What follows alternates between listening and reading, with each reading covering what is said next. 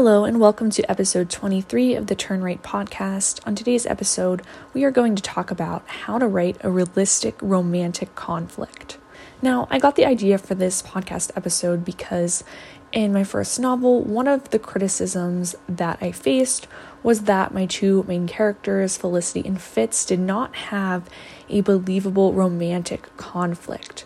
Some of my reviewers said that the initial attraction was too much like teenagers meeting and falling in love, and so they didn't believe it.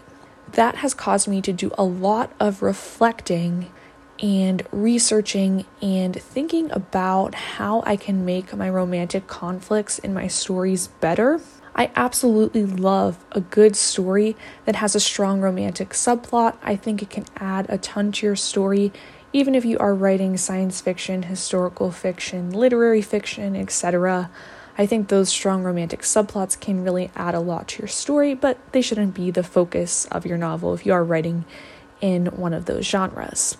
But I've been thinking about it, like I said, and I have broken it down into four different factors that can help you write a more realistic conflict. So, without any further ado, let's just jump right in. The first element to having this romantic conflict be believable is that the initial attraction must be believable. Of course, you know, there are some times that you do find someone attractive by the way that they look, or by some random occurrence or something like that.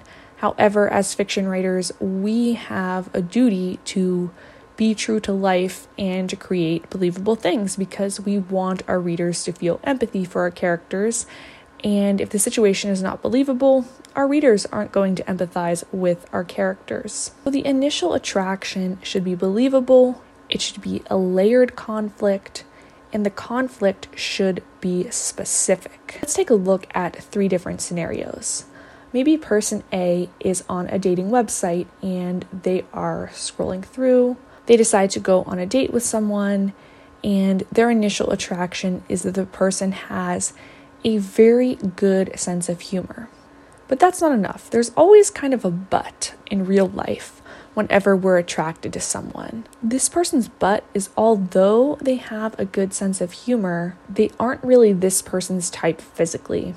In fact, they're a little bit shorter than this girl, and they're content with just wearing jeans and a hoodie. Person B is initially attracted to their person because they're at work and they're really attracted to this person's emotional intelligence within group projects. Some people get super worked up, but this person calm and collected and mature with everything that is thrown his way. But the pursuer is kind of like, mm, a romantic relationship at work will never work out. It's not encouraged. It's not specifically stated in the policy, but it's not encouraged and it will never work. So I'm not going to pursue this. Person C goes out with a group of friends. They introduce this girl to a friend of a friend. He is initially very attracted to this guy because he is making everyone have a great time that night. He's making everyone feel welcome and he's a really great dancer. But she finds out that he's Jewish and her whole family is evangelical Christian and they expect her to only date other evangelical Christians. So, although there was a strong initial attraction to these people in the first place, more than their looks. You know, there was humor, there was emotional intelligence, the way you are as a person, the way you come across, someone being a really good dancer and really fun to be around. Those are all things that, you know, maybe you have appreciated about romantic partners, either past or present, or things that you know your friends appreciate about their romantic partners, and so on. So it's all very believable because it is specific, it's not flash of light I'm super, super attracted to this person, and that's it. I mean, I get those kinds of moments can work in stories, like the Twilight story, for example. It is very much a physical instant attraction, and that worked in that in that series. And some people do criticize it, but other people love it. So um, it really just depends. But I think as emerging writers, we have far less grace, and we need to make these conflicts believable. So, after you make the conflict specific and maybe more encompassing than just the physical appearance of the character, you want to add a little bit of complexity to it. So when person A was in high school and she got asked to go to the prom, by this guy, he said, I would love to go to the prom with you, but you can't wear high heels because I don't want you to be taller than me. The girl ended up not going to the prom at all because this comment really hurt her confidence. Now she's questioning can she pursue this relationship because of what happened in her past. Person B is a minority and they have worked so hard to climb up the corporate ladder and get to where they are today. And person B always feels like there's more scrutiny on them, so they flat iron their hair and they do different things to blend in at the company. So, person B knows, even though this other person seems so stable and warm and inviting and has even expressed interest in her, would it really be worth it to risk her job at this company? Person C finds out that her parents are actually getting divorced after 25 years of marriage. She's devastated.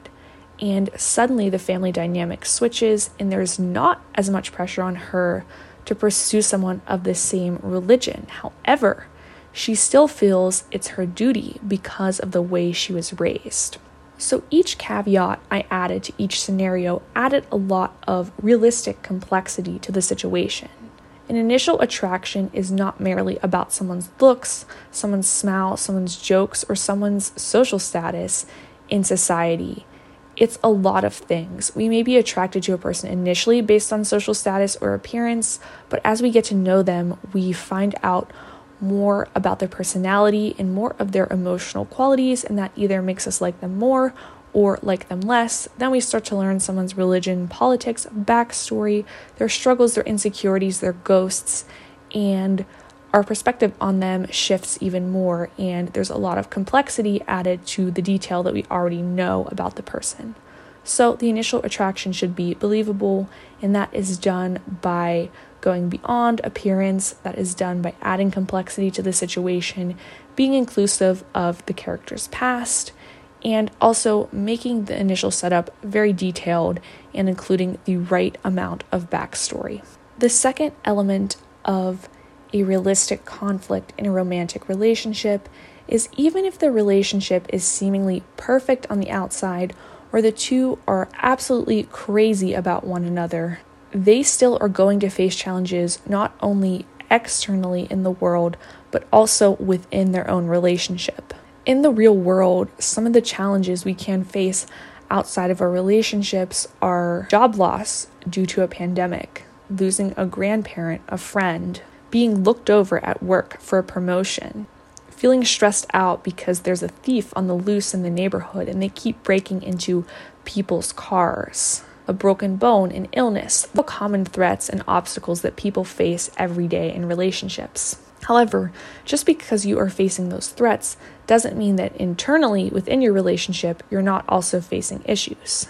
Maybe you're living together for the first time and you argue on how much money to spend on eating in versus eating out.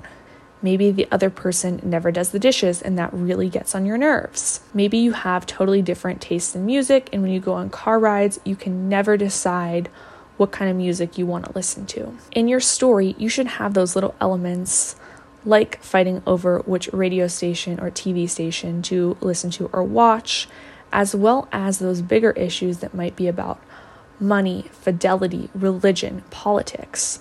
All of those things create very believable conflicts.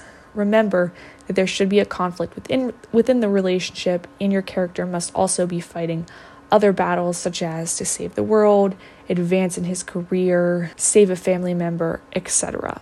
The third element is that relationships are not isolated. They are affected by coworkers, family members, friends, and exes. This was a mistake I made in my story because Felicity and Fitz's relationship did have to be secretive because it wasn't really allowed based on the constraints of their world and their jobs. And really, the only person that was privy to some of the relationship was Felicity's best friend, Mitch. However, that is not believable. Felicity's parents would definitely need more detail on the relationship.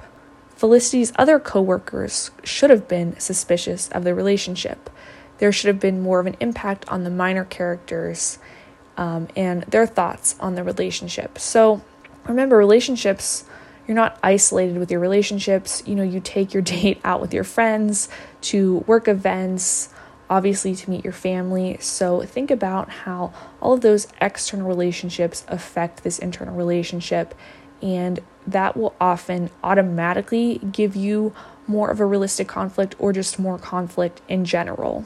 Obviously, if you bring a guy home and your parents don't like the way he dresses, but you're crazy about him, that is going to create a conflict. Lastly, the relationship unravels slowly because that is how life progresses, even if the initial attraction was a huge explosion. And this is necessary to keep hooking and engaging the reader. Also, people are just not that decisive about relationships. It takes years and years to fully trust someone and get to a very complete picture in your relationship. It's not as instantaneous as a lot of novels or films make it seem like. And coming from a young person that's writing, you know, you don't always know that. Um, I've had relationships in the past, but never any as serious as the one I'm in today. And whenever I started writing the sweep, I was not in this relationship. So as you grow older, you grow wiser. And I think that's another aspect of being a writer. It takes many years to develop the wisdom necessary to pass on in books and to put inside of your characters. Having these conflicts is great fodder to keep the readers engaged while you play out your main plot and and there's some moments where you need more contemplation. Uh, in these moments, you can pull in this B subplot of romance, and that will keep your readers interested. I hope these four ways to write more realistic romantic conflicts will help you let me know what genre you typically write. Typically include a romance subplot, or is that not really your thing? Let me know by sounding off on this podcast in the comment section. Follow me on Twitter at KGrecoLit. Follow this podcast on Twitter. You can be notified um, anytime we upload an episode by subscribing to this podcast on iTunes or wherever you listen to your podcasts. Thanks so much for listening. As always, keep writing, keep reading, and keep querying. I will talk to you guys on our next road trip.